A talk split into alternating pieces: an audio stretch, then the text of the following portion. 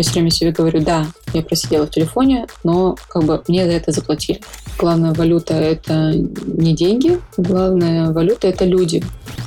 Разная деятельность, э, как-то она держит тебя в тонусе. Блог — это идеально для тех, кто такой же интроверт, как я. Хочется возродить эти традиции, чтобы люди не только деньги зарабатывали, а еще делали какие-то крутые вещи для страны, в которой они живут и в которой они, собственно говоря, и зарабатывают. Мне просто хочется понимать, что я могу изменить. Слушай, я вообще в душе рок-н-ролльщик. Привет! Это подкаст «Несладкий бизнес». Меня зовут Аня Цыплохина, я продюсер подкастов, а автор курса «Подкаст с нуля», на котором у нас, кстати, идет уже второй поток. Я создаю подкасты для блогеров и экспертов. Всем привет, меня зовут Настя Береснева, я занимаюсь бизнес-консалтингом для малого бизнеса, помогаю начинающим предпринимателям запустить свой первый проект и масштабировать бизнес существующим компаниям. Это все еще не наш новый сезон, я помню, что мы вам его обещали, и он начнется уже очень скоро, а это наш бонусный выпуск подкаста. Прошлом выпуске я говорила, что переезжаю в Париж, но у судьбы были другие планы. Что произошло, рассказала в телеграм-канале Несладкого бизнеса и оплакиваю эту несправедливость, оставаясь в Москве. Кстати, если вы тоже не покинули пределы двух столиц и продолжаете жить в Москве или в Санкт-Петербурге, то это объявление для вас. Не знаю, как вы, но я в последние два года в Москве перестала готовить дома, из-за чего мой режим питания сильно нарушился. Я думаю, что среди наших слушателей тоже очень много занятых людей, у которых не хватает времени на готовку, но кто хочет оптимизировать свое время для более важных дел. Меня, например, это найм сотрудников. Я сейчас нанимаю новых исполнительных продюсеров к себе в студию. Обучение, спорт, а также забота о своем здоровье. Для вас я хочу рассказать о сервисе по доставке готовых рационов на каждый день Grow Food. У ребят есть 10 вариантов меню под разные цели. Меню не повторяются в течение месяца и состоит из 500 блюд. Так что вам точно не надоест одно и то же блюдо. Вы можете подобрать подходящий для вас тариф в интуитивно удобном приложении. Всего пары кликов настроить меню и питаться правильно, не тратя больше времени на все, что связано с вашим питанием. Делегирование заботы о питании позволит вам правильно расставлять приоритеты в ваших делах и освободить тонну времени. 5 минут заказа в Grow Food против 15 часов в неделю на готовку, мне кажется, звучит как план. Ну и огромный плюс, что также можно более рационально следить за своими тратами на еду, потому что в GrowFood видно, сколько денег потрачено на ваше питание. Поэтому заказывайте понравившийся рацион GrowFood со скидкой 15% по нашему промокоду «Несладкий» большими буквами на кириллице. Ссылка на сервис и промокод будут у нас в описании к подкасту. И начните использовать свое время и силы с пользой для вас, питаясь вкусно, полезно и разнообразно. Ну что, переходим к выпуску. Аня, представь нашего гостя. Сегодня у нас в гостях Даша Могучая, блогер с миллионной аудиторией, многодетная мама и предпринимательница. Причем бизнесов у нее сразу несколько. У нее было 11 с половиной ипотек, Часть квартир Даша сдает и таким образом выплачивает свою ипотеку. Плюс она учит этому других и уже сделала и запустила свой собственный курс по ипотекам. А также у нее есть курс по личному бренду. Она вышла на Wildberries и уже успела заработать миллион. И да, на минуточку, Даша вместе с мужем воспитывает аж пять своих и приемных детей. Еще Даша является автором подкаста «Дома поговорим», который мы вам очень-очень советуем послушать. Сегодня в выпуске мы поговорим о том, как ей удается делать бизнес из всего, что ее окружает и как ей в этом помогает блог. Как она выбирает нишу для бизнеса и совмещает столько проектов разом. Но перед тем, как мы перейдем к выпуску, я хочу вас попросить пройти наш опрос, связанный, конечно же, с вами. Мы хотим побольше узнать о вас, о наших слушателях, для того, чтобы сделать наш подкаст намного интереснее и круче. Поэтому, пожалуйста, ответьте на те вопросы, которые мы разместили в своем телеграм-канале. Он называется «Несладкий бизнес». Ссылка на него есть в описании к этому подкасту, или вы можете просто забить в строке поиска «Несладкий бизнес» и найти этот прекрасный опрос. Вы нам очень-очень сильно поможете, если пройдете его. Так мы сможем сделать выпуск выпуски намного круче, чем они есть сейчас. Даша, привет! Привет. Слушай, есть ощущение, даже по твоему блогу складывается, что иногда ты делаешь бизнес, ну прям вот на всем, что тебе нравится. Это правда так? Это как ты выбираешь нишу? Ну действительно, потому что мне нравится, потому что где удовольствие, там энергия. На энергии получается делать больше, делать лучше, быстрее, расти быстрее. Поэтому я просто отслеживаю то, что приносит мне удовольствие, и думаю, как это можно монетизировать. А у тебя всегда было такое? Или раньше было сложнее запускать проекты? Сейчас у тебя есть опыт, аудитория? Ну, это, конечно, с деньгами и с аудиторией все делать намного проще. Попробуй открыть бизнес двумя тысячами, и когда у тебя 2 миллиона. Это совсем разный подход, и разные бизнесы будут. Поэтому да, конечно, сейчас легче, чем раньше. Для, для этого я и работала. А как отличаются твои подходы? Может быть, ты можешь рассказать какую-то историю, как ты запускала бизнес, когда у тебя было 2000 подписчиков? Как это происходит сейчас? Потому что у нас аудитория много кто вообще не имеет аудитории или вообще не имеет Инстаграма. А может быть, ты их вообще смотивируешь завести свой блог сейчас? Ну, конечно, когда у вас есть блог в какой-то социальной сети, вообще двигаться намного проще, потому что главная валюта — это не деньги, главная валюта — это люди. И чем больше у вас аудитория, тем легче вам делать вообще что угодно. Вы можете петь, можете торговать на Wildberries, можете заниматься рассадой. Когда меня было мало подписчиков, я не думала о бизнесе в принципе просто там двигалась в своем темпе. Но потом пришло осознание, что нельзя, как говорится, держать яйца в одной корзине и нельзя рассчитывать только на блог. Поэтому я стала думать, как еще я могу заработать деньги с помощью блога в том числе. Ну, так и начался бизнес с посуточной арендой, с Валберис и так далее. То есть у меня есть совместные проекты с другими ребятами. Это все вот вокруг да около идет моего блога. То есть это не были бизнесы ради бизнеса, а когда-то ты вот просто поняла, что тебе это интересно. А изначально ты вкладывала все силы в развитие своего блога? Или у тебя были какие-то другие идеи, как тебе вообще ну, в жизни развиваться? Я вкладывала силы в блог, потому что мне это приносило и приносит большое удовольствие. Просто открыть, например, салон маникюра или кофейню, чтобы было, у меня нет такого желания и не было. Я одно время хотела открыть фотостудию, потому что мне показалось, что мне нравится менять интерьеры, ну, дизайн интерьера. И я думала, классно, будет смена времен года, смена локации, получается, я буду вечно играть в это, мне это нравится, я буду еще на этом деньги зарабатывать. Я открыла фотостудию, вложила туда полмиллиона, бахнула пандемия, и я поняла, что это абсолютно не мое, не только из-за пандемии, просто пандемия, слава богу, мне подсветила это быстрее, иначе я еще больше бы денег туда вложила и, соответственно, еще больше бы денег потеряла. Просто я неправильно себя, так сказать, распаковала, прочекала. Я люблю заходить в серые стены и делать там красоту я сама делаю э, ремонт во всех своих квартирах. И как только там ремонт в этой фотостудии был окончен, я туда больше заходить не хотела. Ни о каких сменах декораций речь вообще не шла. Мне это было просто неинтересно. Мне было уже не важно, сколько денег я потеряла. Если я не хочу этим заниматься, насиловать себя я не буду. И, слава богу, оно закрылось. Я ни капельки об этом не жалею. Я поняла, что мне нравится другое. И сейчас я силы свои бросила на квартиры. Вот там я проявляюсь вот просто на все сто процентов. Моя творческая жилка там проявляется. Мне хочется немного поговорить о твоем планировании, потому что когда мы с Аней готовили этот э, выпуск, я говорю, главная загадка, главный вопрос, который у меня есть к Даше, как она все успевает. Потому что, мне кажется, многие не вывозят не то, что такое количество проектов, а просто совмещение работы и семьи уже это большой стресс. Ты в таком потоке находишься событий. Может быть, ты поделишься какими-то своими секретами, а, как это происходит, как ты планируешь свой день.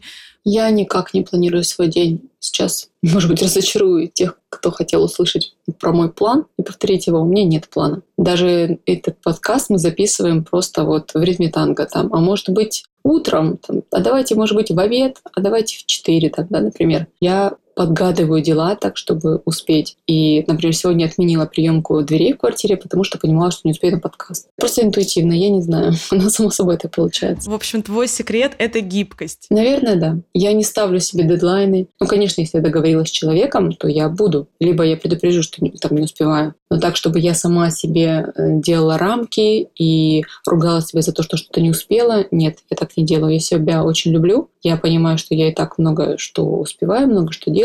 Поэтому я к себе лояльна. Если я что-то не успела сегодня, значит, я успею это завтра. И все. Такое полное отсутствие самобичевания, принятия и поток. Вот то, что я от тебя слышу. Не, конечно, у меня иногда бывает самобичевание, потому что я, безусловно, сравниваю себя с кем-то и говорю, что вот люди успевают больше, чем ты, посмотри, ты просидела 8 часов экранного времени в телефоне. Да, да, часть это работа, как бы, но часть это просто рилсики. Но потом я от себя отстаю и говорю, не надо себя ни за что гнобить. Если я понимаю, что я и так достаточно делаю, ну что ж теперь? Ну, потуплю в рилсике, могу себе позволить. А вот слушай, а так было всегда? Или у тебя было такое, что ты пыталась вот э, когда-то в себя в какие-то жесткие графики вписать, и потом не получилось? Или это приходит с годами, или с материнством? Я всегда ненавидела графики. Я в детстве даже помню, ну, школьное время, когда был такой, напишите ваш распорядок дня. Меня так это бесило. Я говорю, в смысле распорядок дня? Я же не в казарме живу, не в тюрьме. Как я могу сказать, в 11 у меня чтение, а если не хочу в 11 читать? Ну, например, я хочу почитать там после обеда. И если я не следую этому графику, то тогда зачем мне его писать? Я никогда это не понимала. Сейчас со временем я понимаю, что какой-то график, конечно, нужен, особенно график сна, он важен. Там график прямой пищи, чтобы не раз в день поесть или там не семь раз.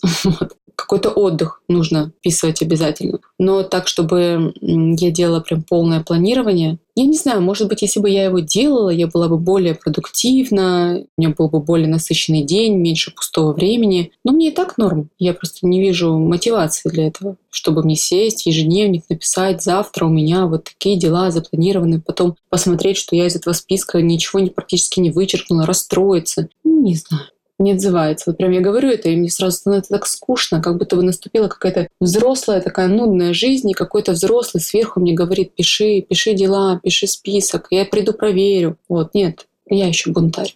Но я все равно не понимаю, как тебе удается совмещать несколько бизнесов. Ты их начинала не одновременно, я так понимаю. Ну, то есть все происходило скорее так. Ну, вот, допустим, ты сначала поняла, что тебе интересно заниматься историей с ипотеками. У тебя большой блок, оттуда органически появился твой курс по личному бренду. А вот как там оказался, например, Wildberries? Wildberries появился логично. У меня есть аудитория. Ко мне приходят постоянно на рекламу магазины также которые выставляются на Wildberries или Озоне. И если я хорошо продаю чужие товары, почему я не могу продавать свои? Я просто покупаю то, что мне нравится, какой-то товар, который мне приглянулся, одежда или что-то для дома, и потом продаю. Слушай, ну это прям предпринимательская жилка такая. Наверное, но с другой стороны, я когда слушаю про ребят, которые генерят бизнесы просто вот, вот так, а абсолютно разные, в разных нишах, я испытываю, ну не зависть, но такой типа, блин, почему у меня мозг не генерит так идеи? То есть мне тяжело это дается. Я не вижу, где деньги. Что люди приезжают в новое место и такие раз уже занимаются логистикой, уже занимаются там конвертацией валюты, уже то делают, это делают, какие-то отправки, какие-то закупки. Я просто там, не знаю, созерцаю.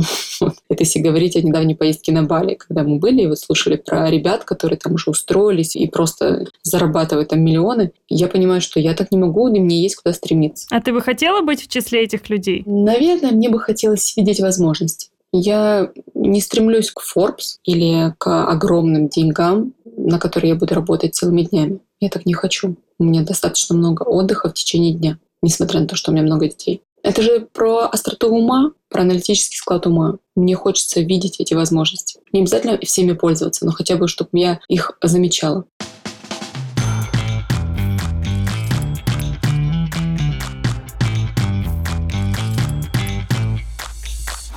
Как вы думаете, какая самая популярная фраза в онлайн-покупках?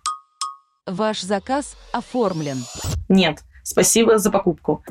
Так называется подкаст наших друзей, который ведет Юра Сапожников. У него еще есть свой телеграм-канал из коммерса в e-commerce. Вы наверняка о нем слышали, если интересуетесь маркетингом и продажами.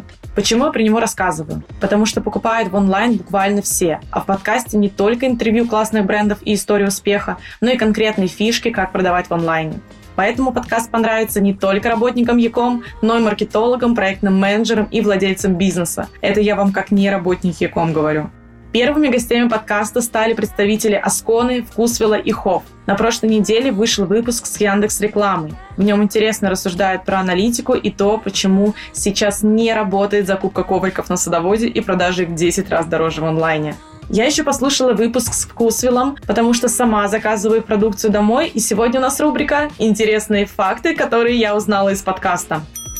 Первое, оказывается, Вкусвилл – единственная компания на рынке доставки продуктов, которая работает в плюс. Второе, доставка происходит не из тех магазинов Вкусвилл, которые мы привыкли видеть на улице. А как именно, слушайте в подкасте «Спасибо за покупку». Ссылку на подкаст и на телеграм-канал Юрия мы оставим в описании.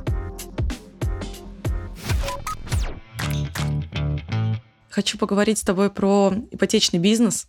Расскажи, как у тебя это устроено, потому что ты знаменита в интернете тем, что у тебя 11 ипотек. Как ты монетизируешь этот проект?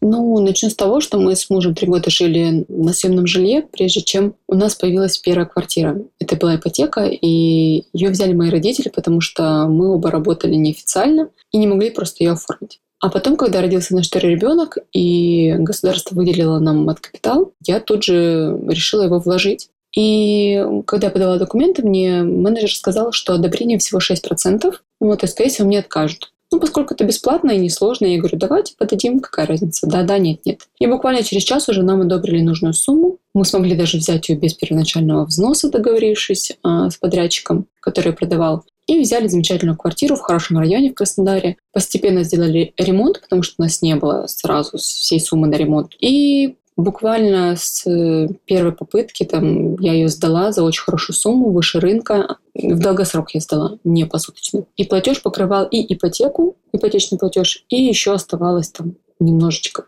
денег. Я на этом успокоилась. Я думала, что как бы, ну, одна семья, одна ипотека. Пока через пару лет я не встретила знакомую в Леруа Мерлен, которая делала ремонт сразу в двух квартирах, и она мне рассказала, что она взяла одновременно две ипотеки. И я удивилась, типа, а что так можно было? Оказывается, да, так можно, можно брать много ипотек, лишь бы тебе твой доход позволял гасить платежи. Тем же вечером я открыла компьютер, на компьютере вкладочки разных банков и подала в 15 банков документ. У меня на тот момент уже было ИП несколько лет. Соответственно, я подавала декларации с налоговой. Мне пришло 5 одобрений, там типа 7 отказов, и несколько банков не ответило. Из пяти одобрений я выбрала три банка, и мы взяли тогда три ипотеки за неделю. Потом я через месяц решила подать еще раз, думая, что мне уже откажут. Мне снова одобрили. Мы взяли еще одну квартиру в Питере. Через месяц я подала еще раз. Мне опять одобрили. Мы взяли квартиру в Сочи. И так вот постепенно мы взяли еще одну квартиру в Краснодаре, если не ошибаюсь, я уже путаюсь. И в Москве одну, и еще одну напополам с братом. Вот как-то так. И все квартиры у тебя сразу покрывали те платежи, которые ты должна была вносить, или у тебя уже был такой доход, что ты могла за них за все платить? Нет, конечно, все квартиры я брала от застройщика, потому что мы брали ипотеки по госпрограмме с семьей с детьми, там процентная ставка была от 2,7%, там 5%, 6% максимум, не выше 6%. Это все стройка, конечно же. Какие-то квартиры еще строятся, какие-то квартиры уже сданы, в каких-то квартирах я уже сделала ремонт, и они гасят себя и еще от другой ипотеки, которая еще не закрылась. Полностью все 11 ипотек еще сами себя не окупают. Но я понимаю, что доход, да, позволяет, есть некая подушка безопасности на случай потери дохода, поэтому пока все нормально. Я рассчитываю сделать ремонты в тех квартирах, которые мы оставим и не будем перепродавать, сдавать их, и, соответственно, забыть про них на несколько лет, пока квартиры сами себя не погасят. И в итоге через сколько-то лет там нужно рассчитывать, в каждой квартире это свой срок. У меня просто будут самовыплаченные квартиры. Я заберу ключи и смогу делать с ними все, что угодно. Звучит как план. А расскажи, те квартиры, которые уже сданы, это помесячная аренда, посуточная аренда, как ты их монетизируешь? Какие-то объекты это посуточная аренда, например, возле парка Галицкого, какие-то помесячная аренда, там, где менее интересная локация, но хороший дизайн, я просто сдаю ее выше рынка. Слушай, звучит как очень сложный план, если честно. Вот я сейчас слушала и подумала, блин, это, наверное, для людей, у которых реально есть деньги. Столько времени нужно ждать, что эта квартира себя окупит. И я такая, блин, а что все так сложно на самом деле? Я знаю только один бизнес без вложений – это проституция. И то там нужно немножечко вложиться там, в белье, да, во свой внешний вид. Остальные все бизнесы требуют каких-то вложений. Хотя даже с ипотекой можно найти застройщика, который оформит вам без первоначального взноса. Можно найти застройщика, который сдает с каким-то минимальным ремонтом, и вам там по мелочи можно купить какой-то мебели, техники и уже сдавать. Но, конечно, тебе нужно в нее сколько-то денег вложить. Но это не звучит как долгий план. Например, возьмем квартиру на Галицкого. К примеру, мы вложили туда, пусть будет первоначальный взнос, там, до миллиона в ремонт вложили там до миллиона. Все, она сдается уже два года, да, я к ней вообще не прикасаюсь. Ее сдает компания. Мне каждый месяц перечисляет деньги. Я не вникаю вообще, что там случилось, нужно ли заменить плед. Просто через, например, там 10 лет когда у меня еще только первый там, старший ребенок станет совершеннолетним, мне принесут ключи и скажут, квартира полностью сама себя купила. Там, и те деньги, которые ты вкладывала в ремонт, они тоже уже отбились. Ну окей, может быть, еще плюс год мы ее поздаем, и отобьется эта сумма. По мне тут ничего сложного, все только очень интересно. Просто нужно все очень рассчитывать, конечно же. И логично, что если ты покупаешь квартиру, у тебя должны быть хоть какие-то сбережения. Ну да, согласна. Классно на самом деле звучит, что это как инвестиция долгосрочная. То есть я бы для себя, я бы смотрела на это даже как не на бизнес, а на прям вот такую долгосрочную инвестицию, потому что квартира это то, что, ну, в очень-очень редких случаях превратится в ничто, в отличие от биткоина, от не знаю, валюты или от какой-нибудь там, не знаю, даже золота то же самое. А, а, от моих купленных евро на счете одного желтого банка, например. Это диверсификация, то есть у меня же есть также и золото, и какие-то акции, облигации, есть эм, портфель. Поэтому я и Wildberries занимаюсь, чтобы не было все в одном. То есть и квартиры мы берем не в одном городе, мы берем в разных городах. В идеале взять вообще в разных странах. Да, там не получится так, что ты сегодня оформил ипотеку, а через месяц ты миллионер. Но мы-то думаем наперед, надеемся, что жизнь будет долгая, это деньги еще понадобятся.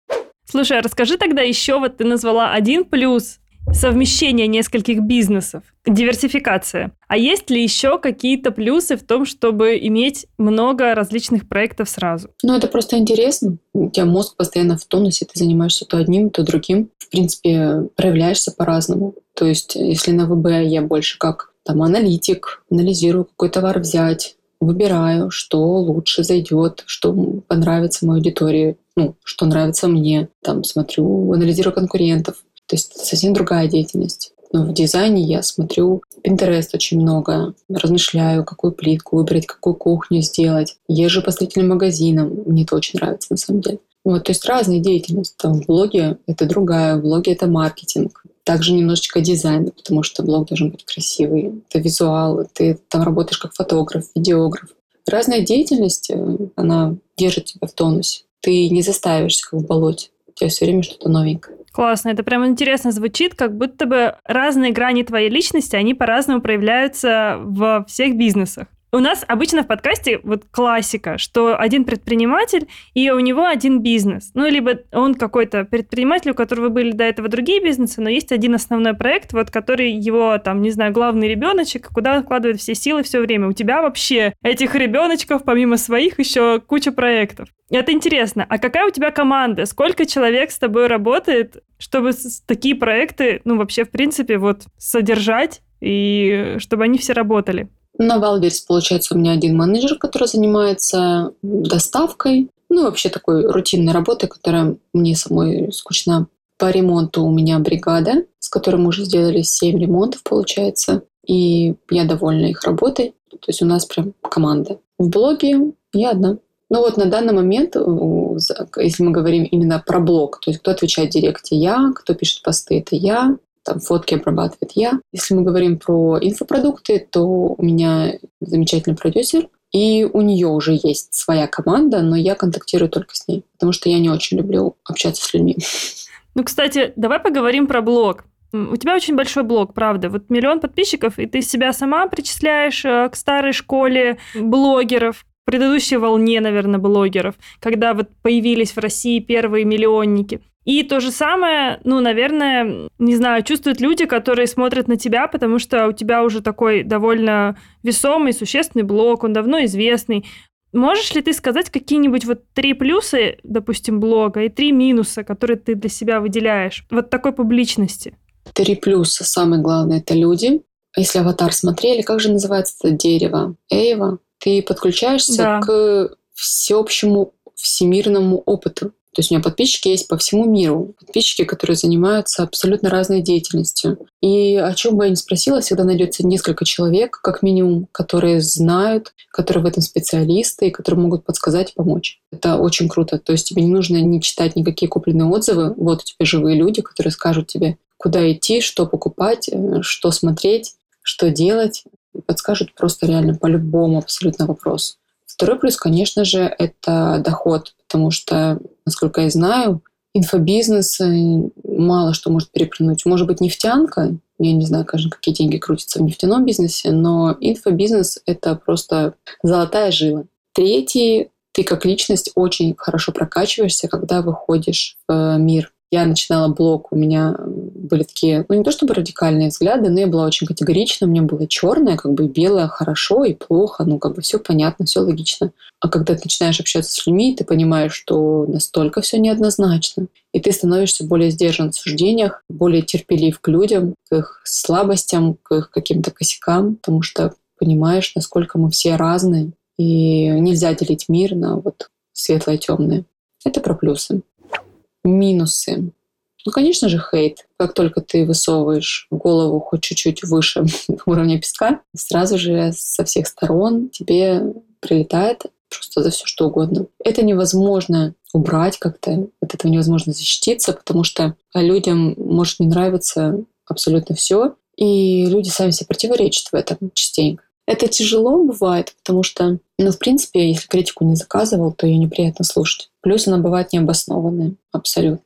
То есть, например, мне прилетает за добрые дела. То есть, когда я делаю какие-то сборы благотворительные, я обязательно где-нибудь прочитаю потом про себя какую-нибудь гадость. Хотя, казалось бы, елки-палки, ну, абсолютно дело, к которому нельзя никак докопаться. Ну, действительно, там собираешь деньги, отдаешь ребенку, ребенок вылечивается. Вот что здесь можно? Что здесь можно придумать? Но как бы это у тебя фантазии может не хватать, у людей хватит, не переживай. Вот, это первое. Второй минус. Телефон засасывает, конечно. Это зависимость. Но с другой стороны, тут же если успокаиваю, что люди, которые не ведут блог, точно так же зависают в телефоне, только им за это не платят. Я все время себе говорю, да, я просидела в телефоне, но как бы мне за это заплатили. Я как-то смогла это монетизировать. Так, и третий минус. Третий минус. Я не могу найти минуса еще. Вот если бы не было хейта, если бы ты мог дозировать телефон, это было бы просто идеально, мне кажется. А публичность? Видишь как, блог — это идеально для тех, кто такой же интроверт, как я. То есть я прекрасно могу пообщаться с людьми в директе, я общаюсь лично, отвечаю на вопросы, потом я закрыла телефон и все. То есть возле меня не стоит тысяча человек, меня не трогает тысяча человек, не обнимает, не фоткается со мной одновременно. Но при этом, да, они могут прочитать там мой пост. Я шучу на эту тему, что я сребролюбива, но не тщеславна. Ну, конечно же, это неправда, я и тщеславная, и сребролюбива, но я про то, что мне нравится зарабатывать на этом, но мне не очень нравится, что как бы я публична.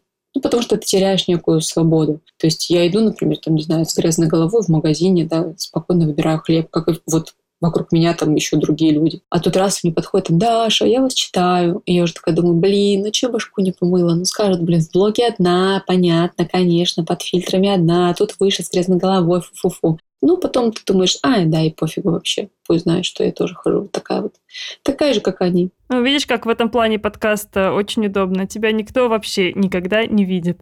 Идеально, просто идеально вообще, ребята. А потом ты записываешь им кругляшочек в Телеграме, и они такие, так вот, три с половиной года, а я думала, ты вообще не такая. Ты живая. Разочарование. Ребят, если я кого-то разочаровала, когда вы меня увидели, извините. Или не извиняйте. Или не извиняйте, да.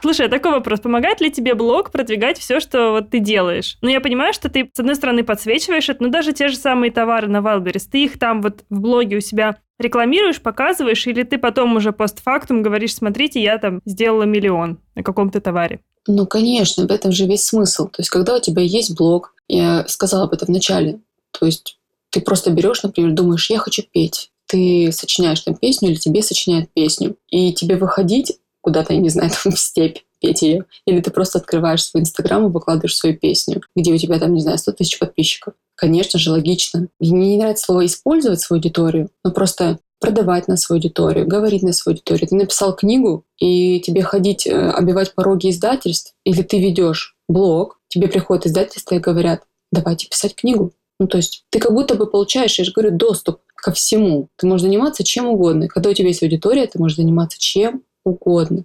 Ладно, не буду шутить про OnlyFans. Ну, короче, у тебя просто большие возможности открываются.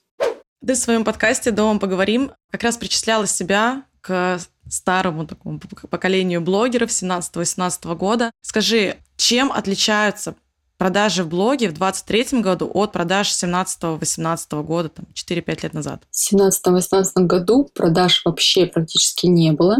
Если они были, то это были какие-то вебинары, там двухчасовые, и ценник на них был обычно 990 рублей. Это были знаменитые э, такие тысячники, и у Митрошиной были такие продукты, я прям как сейчас помню, и у меня были такие продукты. Сейчас совсем другие чеки, совсем другое качество информации, которые дают эксперты или не эксперты. Сейчас вообще, конечно, рынок вырос, и, насколько я знаю, российский Инстаграм отличается вообще от всего мирового, потому что у нас настолько хваткие, цепкие ребята, что, ну, это...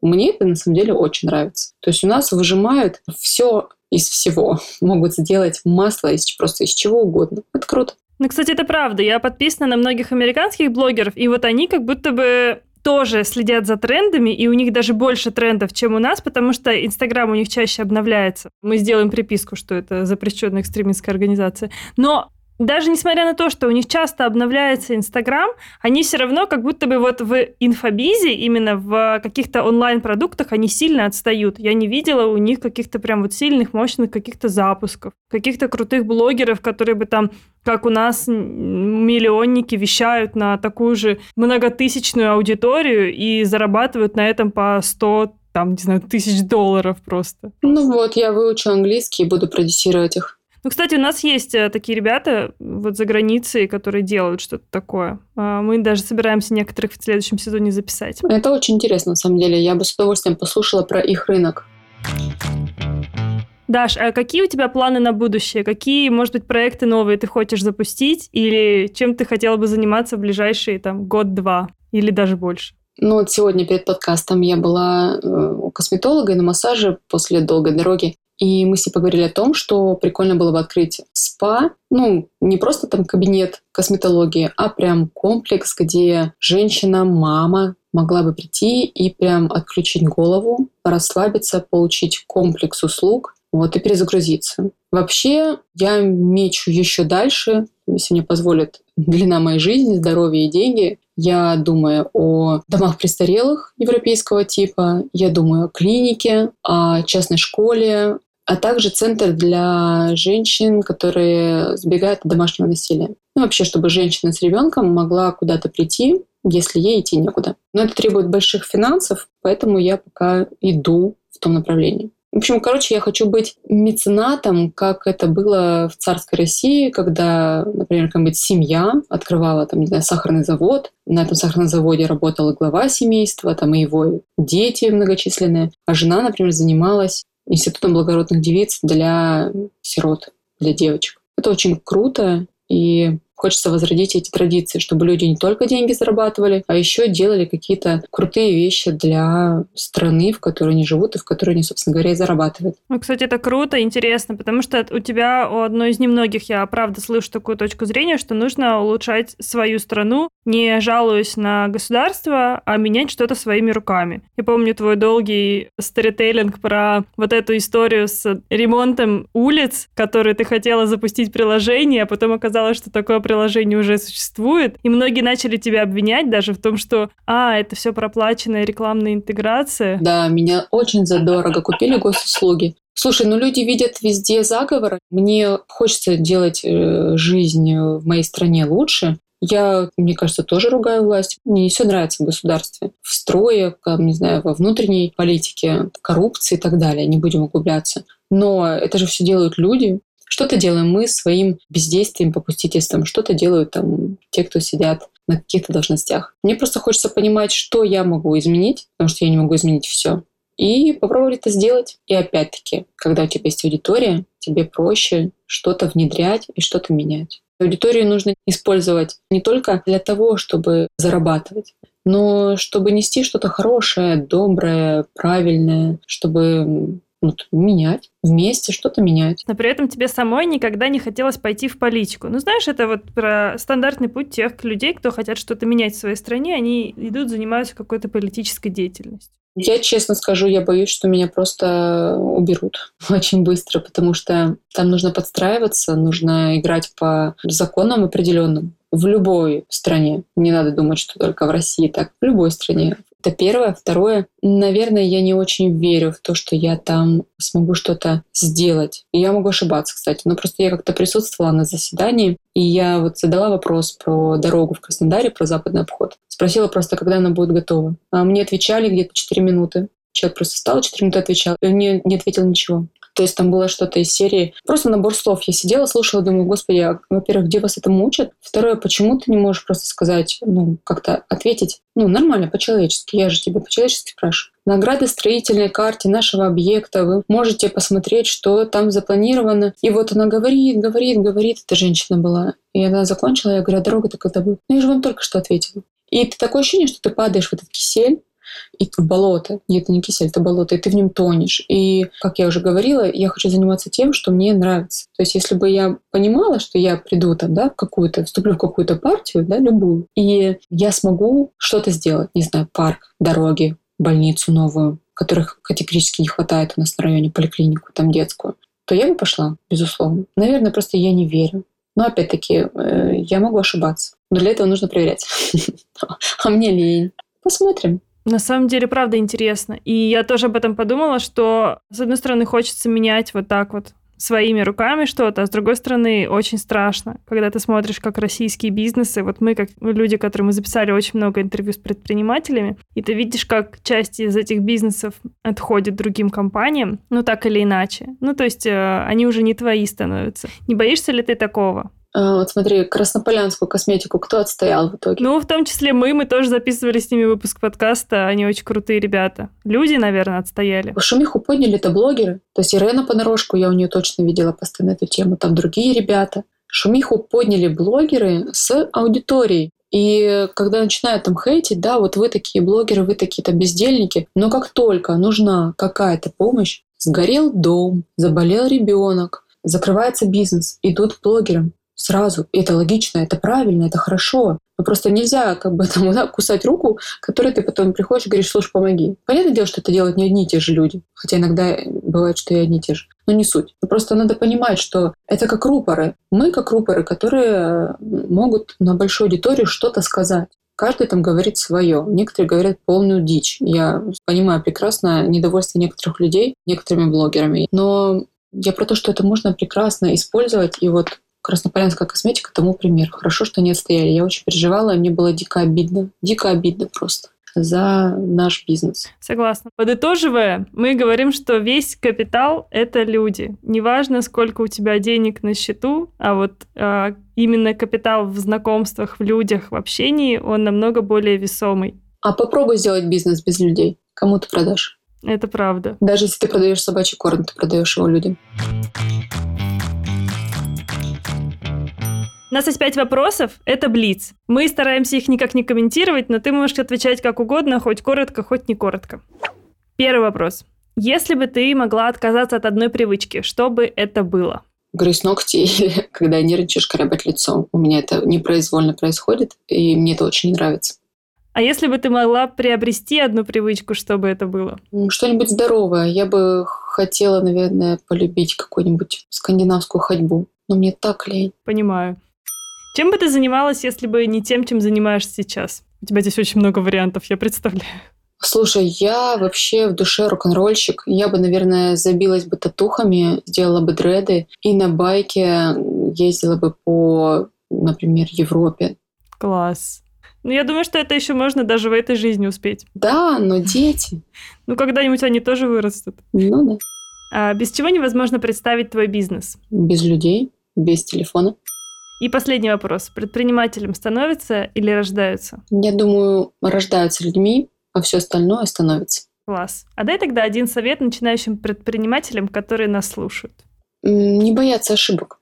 Это не только предпринимателям, это, в принципе, всем людям. Не бояться ошибаться. Нас, к сожалению, научили, что ошибки – это плохо. И самая тупейшая пословица, мне кажется, это «не умеешь, не берись». Угу. Если ты не умеешь, так ты научись. Потому что если ты не возьмешься, ты не научишься. Это настолько логично. Просто не нужно бояться ошибок. Они будут у всех. Хорошо учиться у других. Ты так минимизируешь просто ошибки. Но у тебя непременно будут свои. Какой-то вот свой набор своих ошибочек или ошибок.